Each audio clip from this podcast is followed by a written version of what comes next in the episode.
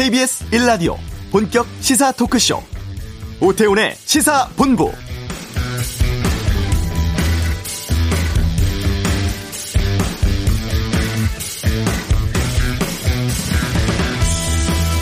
(4월의) 첫날입니다. 또 보궐선거가 엿새 앞으로 다가왔습니다. 사전투표는 당장 내일부터 시작하니까 그야말로 선거운동 막바지 국면이 있죠. LH 관련 투기 의혹 불거지면서 정권 심판에 대한 분위기가 높기도 하고 또 후보자 검증 과정에서 제기된 여러 의혹 때문에 인물 평가에 집중해야 한다는 목소리도 나오고 있는데요. 이 때문인지 양측 공방이 어느 때보다 혼탁해서 감정 섞인 막말은 물론 고소 고발도 넘치고 있습니다. 후보자들의 공약도 따져보고 제시된 공약을 지킬 수 있을지 점검하는 모습은 잘 보이지 않는데요. 이 네거티브 공세가 상대 후보에게 타격을 입히는 효과는 있겠습니다만 결과적으로 유권자들의 정치 무관심을 유발해서 투표율을 낮출 우려도 있지 않을까 싶은데요. 오태훈의 시사본부 선거 날 임박하면서 여야 모두 부동산 표심에 호소하고 있습니다. 잠시 후 이슈에서 각 후보자들의 부동산 공약 살펴보는 시간 준비하겠습니다. 뉴욕에 도착한 서훈 국가안보실장이 비핵화 협상 재개가 목적이라고 밝혔는데요. 이번 주 한반도 눈에서 살펴보겠습니다.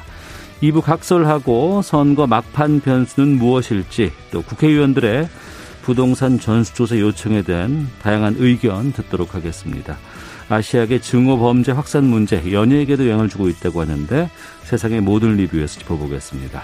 오태훈의 시사본부 지금 시작합니다. 네.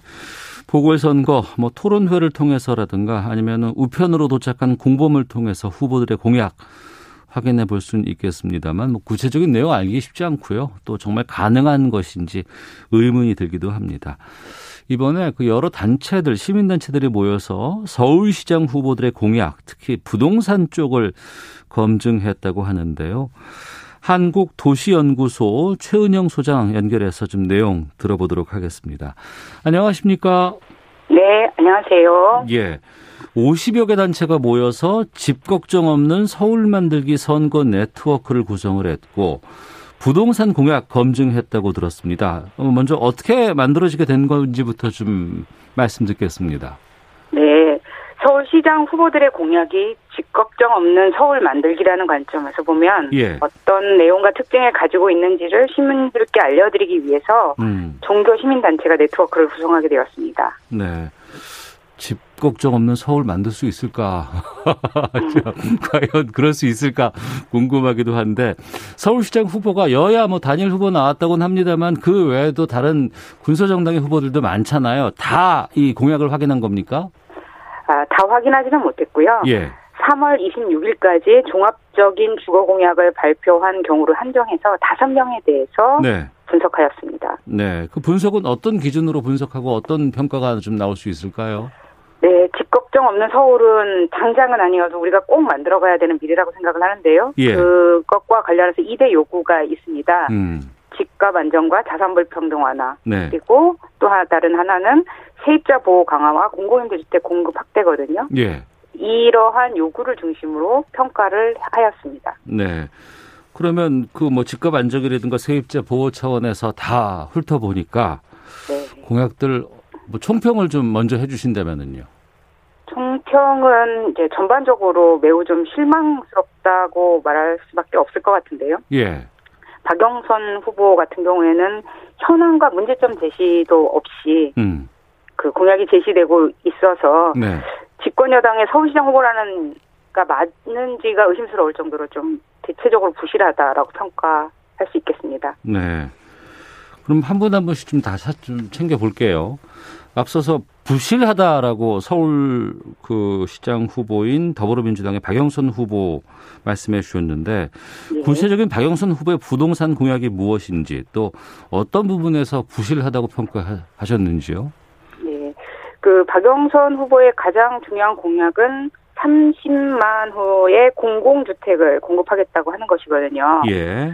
근데 이게 30만 호의 공공주택 중에서 공공자가라는 그러니까 분양 형태의 주택이 몇 호인지, 그다음에 음. 공공임대 주택은 몇 호인지 뭐 네. 이런 것들도 구체적으로 제시되어 있지 않고요.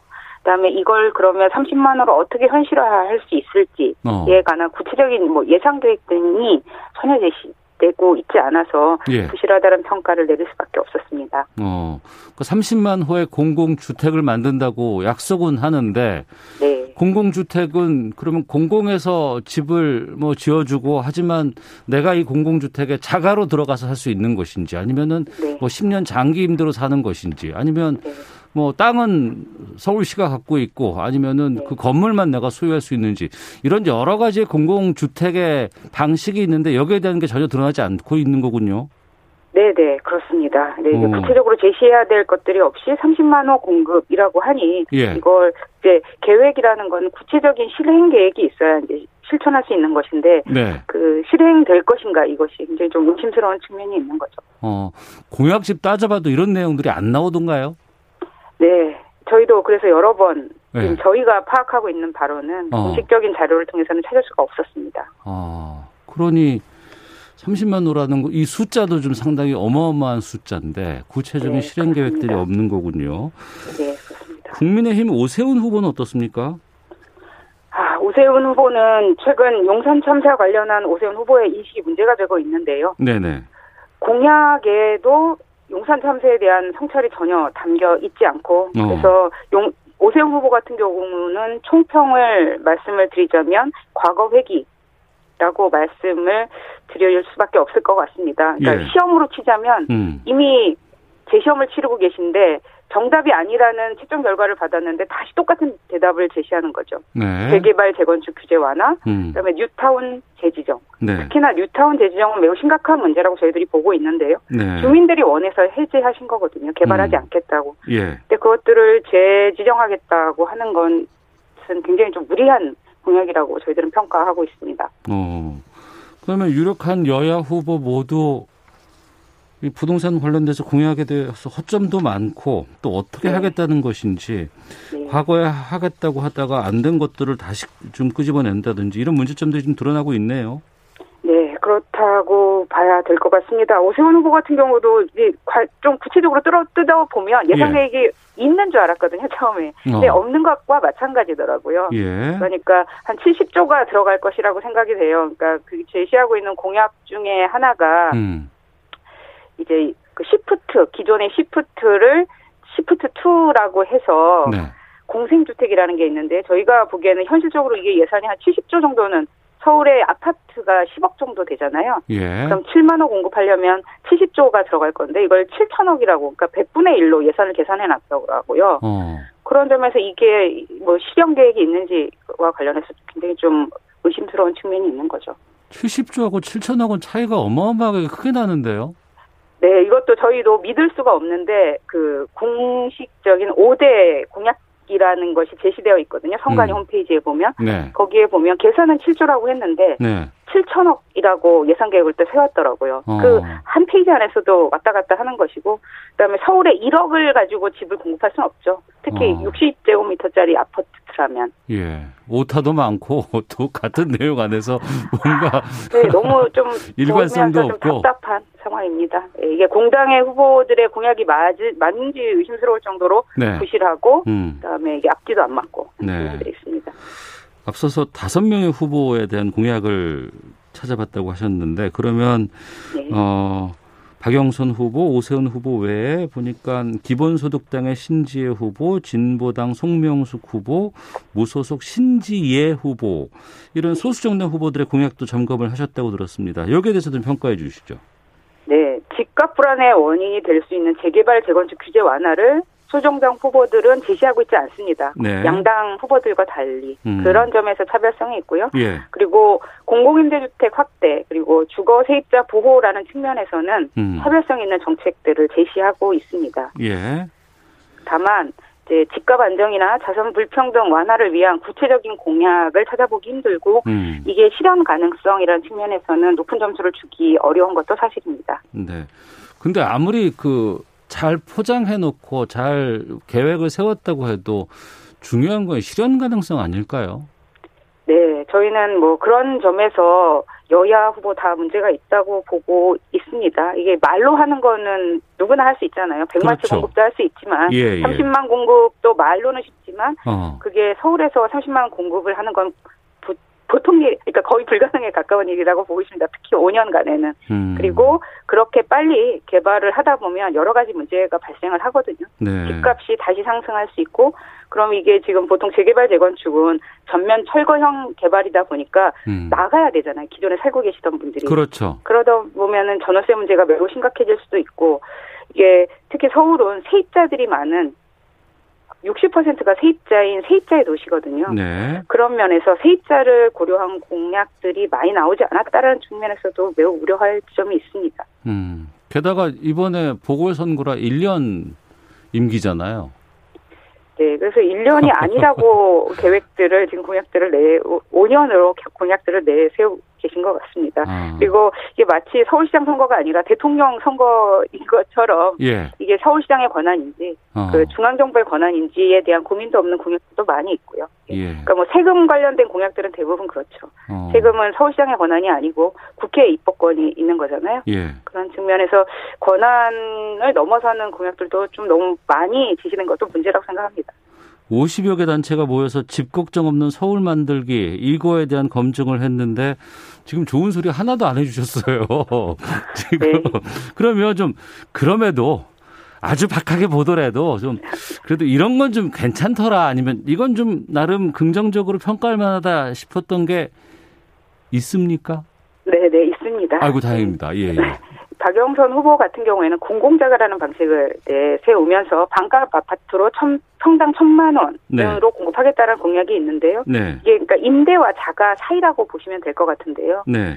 뭐 시범 사업으로 한정은 있지만 음. 우리 사회의 미래에 가야 할 방향이라는 생각 점에서 좀 긍정적인 측면이 있고요. 예. 그다음에 오세훈 후보 같은 경우에는 청년에 대한 주거비 지원을 확대한다고 하고 있습니다. 네. 지금 이미 서울시는 5천 명에 대해서는 연간 5천 명에 대해서 지원하고 있는데 이걸 10배 수준 5만 명 수준으로 음. 늘리겠다고 하고 있는데요. 네. 서울에는 월세 가구들이 많이 있어서 주거비 지원이 필요한 상황입니다. 그런 점에서는 좋은 정책이라고 생각을 하는데 음. 다른 정 다른 계층과의 형평성, 네. 주거비 지원이 청년만 필요한 건 아니지 않습니까? 어. 그런 것 측면에서 좀 보완이 필요하다는 생각을 하고 있습니다. 예. 그럼 그 긍정적인 측면에서 말씀해 주신 부분들 있지 않습니까?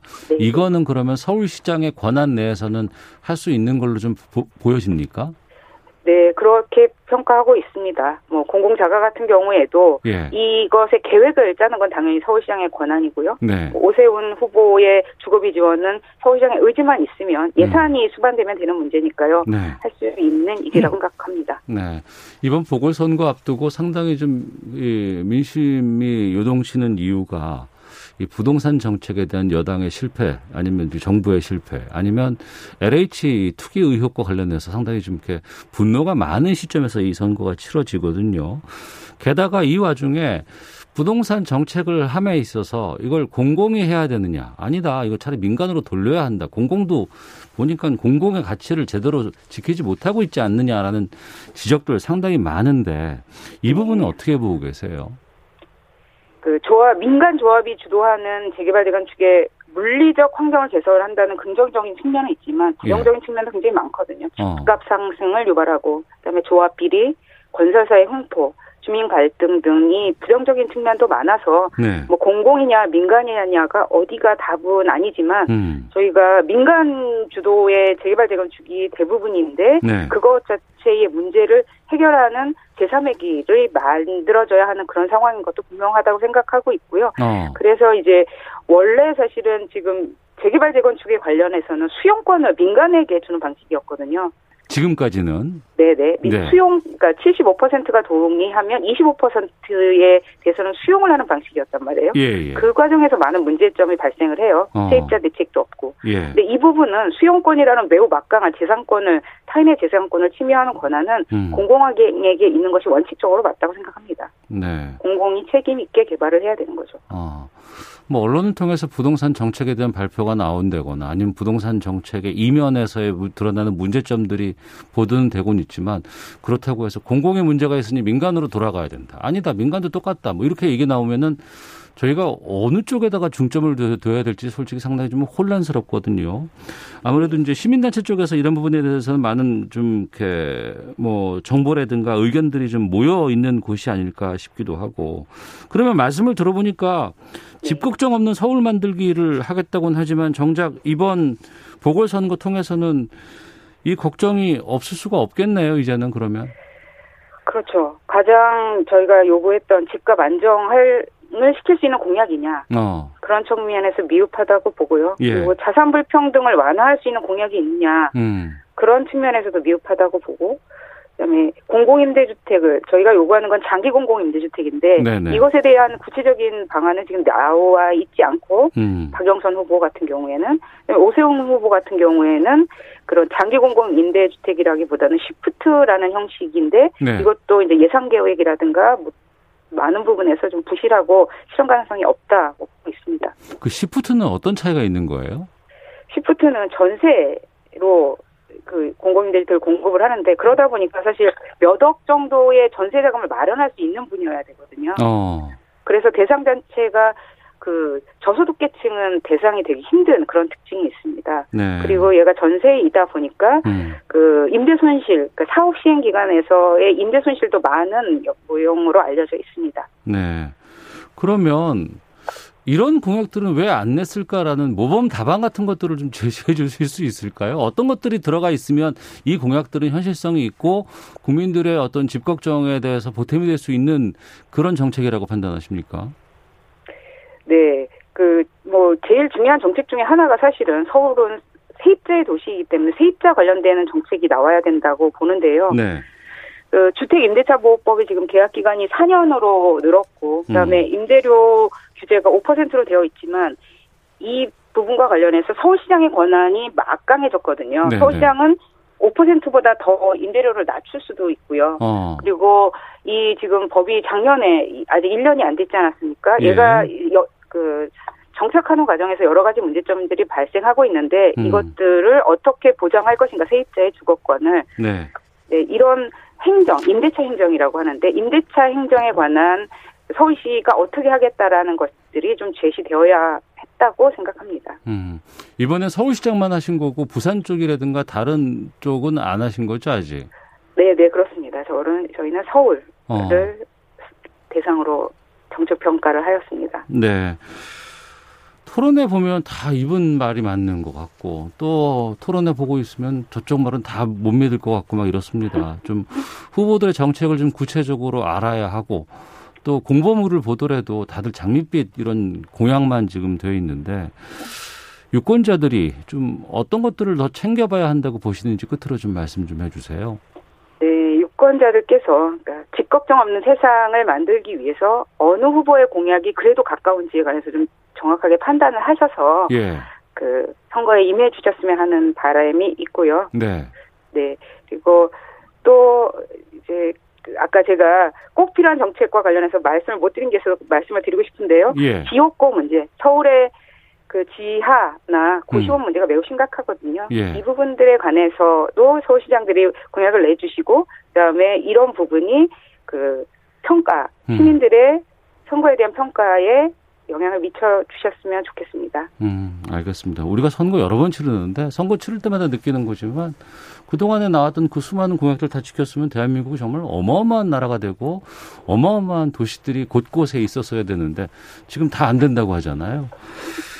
아, 이번에는 좀 이런 것들 좀 막았으면 좋겠다는 생각이 들기도 합니다. 또 바꾸게 할 수 있도록 좀 조치도 필요하겠고요. 알겠습니다. 자, 지금까지 한국도시연구소 최은영 소장과 함께 했습니다. 오늘 말씀 고맙습니다.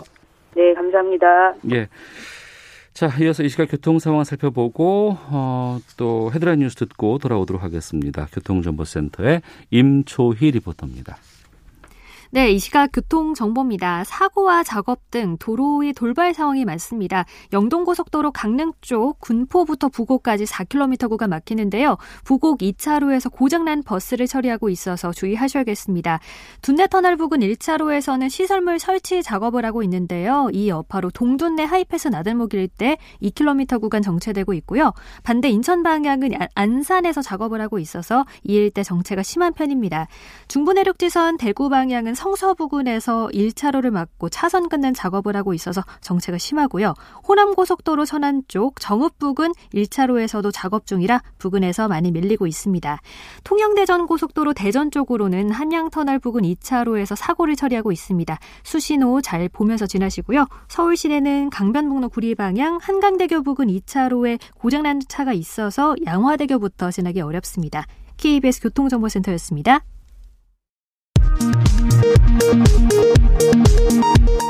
헤드라인 뉴스입니다. 오늘부터 75세 이상 고령층과 노인시설 입소자 등을 대상으로 코로나19 백신 접종이 시작됐습니다. 백신 접종 후 휴가도 오늘부터 시행됩니다.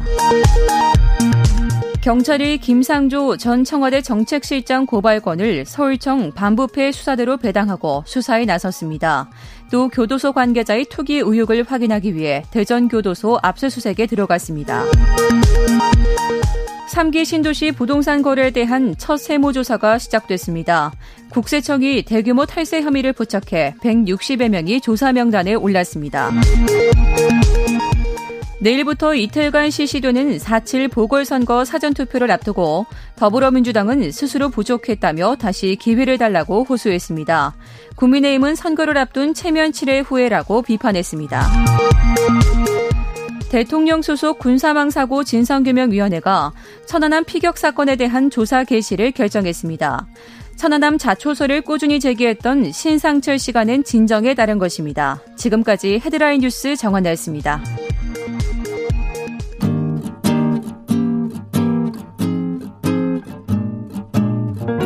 KBS 1라디오 오태훈의 시사본부 여러분의 참여로 더욱 풍성해집니다.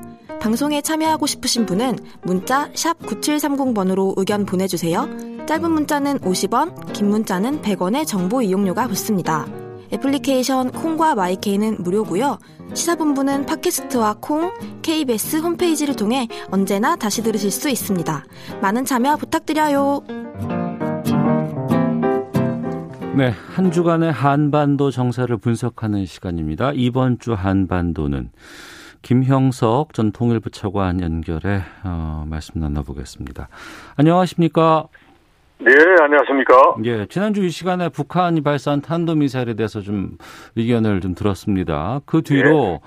어, 뭐 서해 수원의 수호의 날이라든가 이런 곳을 통해서 문재인 대통령이 이 북한 탄도미사일 발사 국민들의 우려가 크다, 바람직하지 않다 이렇게 이야기를 했고 이 발언에 대해서 김여정 노동당 부부장이 담화를 냈는데 예. 미국산 앵무새, 철면피, 뻔뻔함의 극치 이런 원색적인 비난을 쏟아냈습니다. 원래 이렇게 항상 수위가 높았던 건지 아니면 이번에는 더 높았던 건지 어떻게 보세요? 지금 이번 같은 경우는 이제 어, 대통령 이제 실명을 거론하진 않았지만 네. 이제 남조선 집권자라고 해서 이제 대통령을 이제 지칭하는 걸 명확하게 했다는 데 좀 의미가 있는 것 같고요. 예. 그러면서 이제 미국산 앵무새니 뭐 이렇게 정말 좀 표현하기 어려운 음. 그런 걸 했습니다. 그래서 이거는 이제 대통령은 아니고 이제 네. 안보실장에 대해서는 뭐 작년에 뭐 미국산 뭐 삽살개다 음. 뭐 이런 식으로 했기 때문에 네. 이 표현만 놓고 보면 뭐 작년과 비교해서 그렇게 뭐 높다고 볼 수는 없는데 네.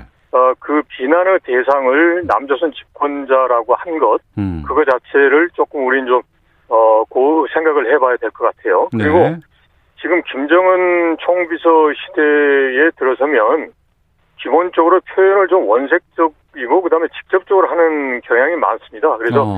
뭐 기억하시는 것처럼 뭐뭐 뭐 2000 이제 작년에 이제 개성의 공동 연락사무소 폭발을 하면서 예. 뭐뭐 뭐 머저리라든지 뭐 무슨 뭐 더 이상 이야기가 통하지 않는 뭐 이 X 같은 사람들이라든지 음. 이런 표현을 했습니다. 그래서 네. 이거는 아마도 지금 김정은 총비서와 김여정의 남매의 그런 그 특성이지 않나 싶습니다. 그리고 음. 여기서 한 가지 좀 말씀드리고 싶은 거는 네. 이제 과거에 북한이 이제 우리 대한민국을 비난을 할때 네. 이제 대통령의 실명을 거론하면서 어 이것보다도 더 험한 말로 이야기를 했거든요. 어. 그렇기 때문에 뭐 아직까지는 뭐 이제 대통령임을 암시 이제 알 수 있지만 실명을 거론하지 않았고 음. 그리고 내용 자체가 뭐 과거에 비하면 그렇게 이제 높지 않다라고 볼 수 있겠습니다. 예. 네. 실명을 네. 거론한 것과 그렇지 않은 것과의 차이가 좀 존재한다고 봐야 하나 봐야죠. 봐요? 어. 네, 예. 그러니까 지금 미국에 대해서도 새로운 집권자라고 하고 있지 않습니까? 아, 그러니까 바이든이라고 바이든이라고 하지 않고. 예, 예. 이제 그 말은 뭐냐면 음. 이제 아직까지는 우리도 보통 이제 일반적인 경우에 사람 실명을 거론해서 막 험담을 한다. 네. 그러면 뭐 표현이 뭐하지만 음. 이제 더 이상 이제 뭐 볼일 없다 이런 게 많이 내포가 되는 거거든요. 네. 그런데 그게 아니고 이제 공식 직함을 가지고 하는 거는 음. 이제 아직까지는 이제 이제 상대하고 네. 뭔가 이제 이야기할 거리가 남아 있다 그런 여지가 있다라고 해석을 할 수가 있는 거죠. 네. 음, 그러면 상대와 더 이상의 뭐 논의 끝났다 이게 아니고 여지가 네. 있으니 대화를 더 해달라 이런 의도로 좀 우리가 읽어야 되는 겁니까? 그런 쪽도 있다라고 봐야죠. 어. 그러니까 이걸 보면은 이제 기본적으로 이번에 어, 이렇게 이제 대남 비난도 했고, 네. 그리고 네. 또 이제 군사적 부분에 있어서 미국과 강대강으로 한다라고 하면서, 네. 지금 이제 김정은 총비서의 행보를 보면, 음. 이제 보통강의 강한 다락식 주택구 건설 현장을 방문을 했어요. 예, 예. 그 말은 뭐냐면, 이제 이런 그 건설 현장이면 결국 통상적으로 이제 민생으로 볼 수 있는 거 아닙니까? 그러니까 그렇죠. 예. 경제 성장을 하고자 한다는 그런 의지가 있다. 음. 그러니까 이제 너무 힘으로만 몰아붙이지 말고 네. 뭐 이런 쪽에 대해서 협력을 해줬으면 좋겠다 그런 메시지도 있거든요. 어. 뭐 단순하게 뭐 뭐뭐 가고 싶으니까 가고 그런 거 아니란 말이죠. 예. 그래서 제가 보기에는 너무 그냥 힘으로 해서 어. 북한 입장에서 보면 이제 한국이나 미국의 힘이 강하기 때문에 너무 힘으로 몰아치지 말고 음. 어 자기네들이 이제 경제 부분에 있어서 어 희망을 하니까 이런 네. 부분에 어 나와줬으면 좋겠다라는 북한식의 그런 그 표현이지 않나 싶습니다. 네. 어. 북한식의 표현이라고 하셨습니다. 네. 그런 가운데 이제 미국 쪽의 흐름도 좀 중요할 것 같은데 아무래도. 네. 근데 미국이 이제 지난해 국가별 인권 보고서를 냈습니다. 근데 여기에서 네. 또 기자회견을 했는데 북한 인권 문제 여기에 대해서 전 세계 최악인 북한의 지독한 인권 기록에 대해 우리는 여전히 깊이 우려한다라는 얘기가 나왔거든요. 네. 북한에서 인권 문제 이거 되게 신경 쓰는 거 아니에요? 신경 쓰죠. 어. 그러니까 이제 인권을 보면 이제 두 가지가 있거든요. 그러니까 예. 뭐, 저, 소위 생존과 관련된 뭐 식량 부족 문제라든지 보건 문제 이런 거는 뭐 그렇게 큰 논란이 안 되는데 네. 어떤 체제 이념과 관련된 경우는 크게 문제가 돼요. 그래서 음. 그걸 우리가 보통 자유권이라고 합니다. 네. 그런 자유권 부분에 대해서 거론을 할 때는 좀 관계가 껄끄러집니다. 그건 음. 반드시 뭐 북한뿐만 아니라 지금 우리가 미중 관계, 그다음 미 러시아 관계를 봤을 때 지금 확인하고 있지 않습니까? 네. 그래서 인권 문제 하면 이제 북한에게 있어서는 좀 아픈 부분이 되고 음. 이런 부분을 자꾸 제기한다는 것은 이제 북한을 자극하고 네. 그다음에 북한과 미국 간의 관계가 수월하지 않다라고 볼 수는 있습니다. 네. 그런데 이제 이 부분은 지금 하루 이틀 된 문제가 아니란 말이죠. 음. 그리고 인권 문제와 관련된 걸 예를 들어서 거론하지 않더라도 네. 언젠가는 이게 거론하는 시점이 옵니다. 어. 그래서 제가 보기에는 이제 미국 간의 새롭게 관계를 설정한 데 있어서 음. 이 초반 부분에 정말 그 민감한 문제까지도 제기되는 게 오히려 미국 간의 관계를 새롭게 하는 데 있어서 어 긍정적 효과를 줄 수도 있겠다 봅니다. 그러니까 곧바로 북미 간의 관계가 뭐 부드럽게 가기는 좀 초기에는 어렵겠지만 네. 어 이제 언젠가는 한번 회담 탁에서 또는 이제 관계를 새롭게 설정할 때 다뤄야 되는 문제이기 때문에 음. 초반부에 나오면 비록 이제 뭐 약간 좀 이제 요란스러울 수는 있지만 네. 문제 해결한다는 차원에서 보면은 이제 보다 더 이제 해결 쪽에 더 속도감 있게 접근할 수 있는 그런 효과도 있겠다 싶습니다. 네. 네. 백악관 대변인이요. 김정은 네. 위원장과 만날 가능성이 있느냐라는 질문에 대해서 네. 바이든 대통령의 접근 방식은 상당히 다를 것이고 북미 정상회담은 예. 그의 의도가 아니라고 생각한다. 당장 예. 이 말만 들어보면 김 위원장과는 만날 의향이 없다. 이렇게 좀 단언한 셈이거든요. 어, 일단은 그런 식으로 이제 해석이 가능합니다. 그런데 네. 이제 그러한 입장이 나온 거는 지금처럼 북한이 계속 그 미사일을 쏘고 그리고 이제 예를 들어서 비핵화한다든지 국제사회하고 협력하고자 하는 그러한 이제 자세를 보이지 않고 있는 상황에서 바이든 대통령이 이제 과거의 그 트럼프 대통령처럼 만나지 않겠다라는 거거든요. 네. 그래서 이제 이거는 만약에 이제 북한이 이제 국제사회가 우려하는 부분에 대해서 뭔가 성의 있고 적극적인 조치를 취한다. 그러면 과거에 저 뭡니까 저 선거 기간 중에 바이든 대통령이 이야기하셨던 것처럼 네. 이제 만날 수도 있다라는 쪽으로 이제 미국의 입장이 변화할 수 있다라고 생각합니다. 무조건 안 만나는 게 아니고 음. 이제 중요한 거는 이제 비핵화라든지 이런 부분에 있어서 이제 북한의 그런 이제 이제 뭔가 성의 있는 그런 자세와 뭔가 구체적인 조치가 있어야 된다라는 걸 이제 강조했다라고 어, 해석을 해야 되지 않을까 싶습니다. 네. 네. 그러니까 트럼프 전 대통령과는 다른 새로운 접근법을 취하겠다는 기존 방침을 재확인한 것이다. 이런 분석이 나오고 있는데 여기에 좀 동의가 되세요?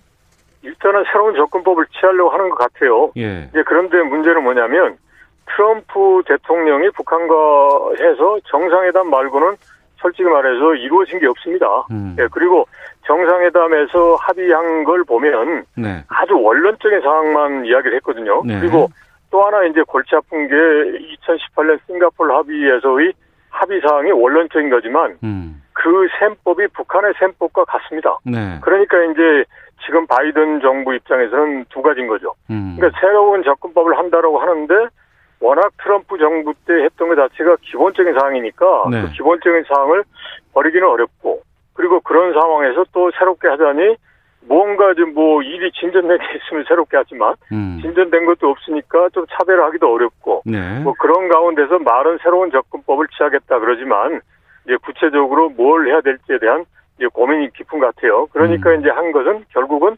이제 동맹하고 의견을 잘 조율해서 현실적으로 하겠다. 그리고 이제 소위 그 양자 접근보다는 이제 다자 접근하겠다라고 네. 해서 어떤 내용보다는 형식을 가지고 이야기를 하고 있지 않나 싶습니다. 네. 네. 한미일 안보실장 회의가 미국에서 열리고요. 이게 메릴랜드에서 그렇죠. 열린다고 하는데 서훈 네. 국가안보실장이 미국 뉴욕에 도착을 했습니다.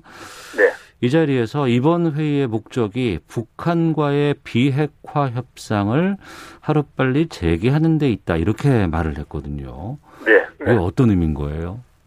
그러니까 지금은 이제 미국과 북한 우리 입장은 정해져 있지 않습니까? 네. 미국 간의 초기에 지금 탐색전을 벌이고 있는 거거든요. 음. 그런데 탐색전만 벌이는 게 중요한 게 아니라 네. 결국은 이제 만나서 서로의 상호 관심사를 이야기를 해야 되는 시점입니다. 네. 이제 그런데 지금 현재로서는 북한은 우리가 보기에는 그렇게 뭐 긍정적인 건 아니지만 음. 나름대로 자신들의 입장은 이미 제시를 하고 있거든요. 북한은 제시를 하고 있다. 그렇죠. 그러니까 네. 일단 미국이 이제 북한에 대한 적대시 정책을 폐기해야만 이제 회담을 하겠다라는 거니까. 네. 그리고 적대 정책의 내용에 대해서는 뭐 그동안 쭉 이야기했지 않았습니까? 한미 합동 음. 군사훈련 이런 거. 네. 그러니까 이미 이거는 우리가 어, 희망하는 건 아니지만 그래도 북한의 입장이에요. 음. 근데 음.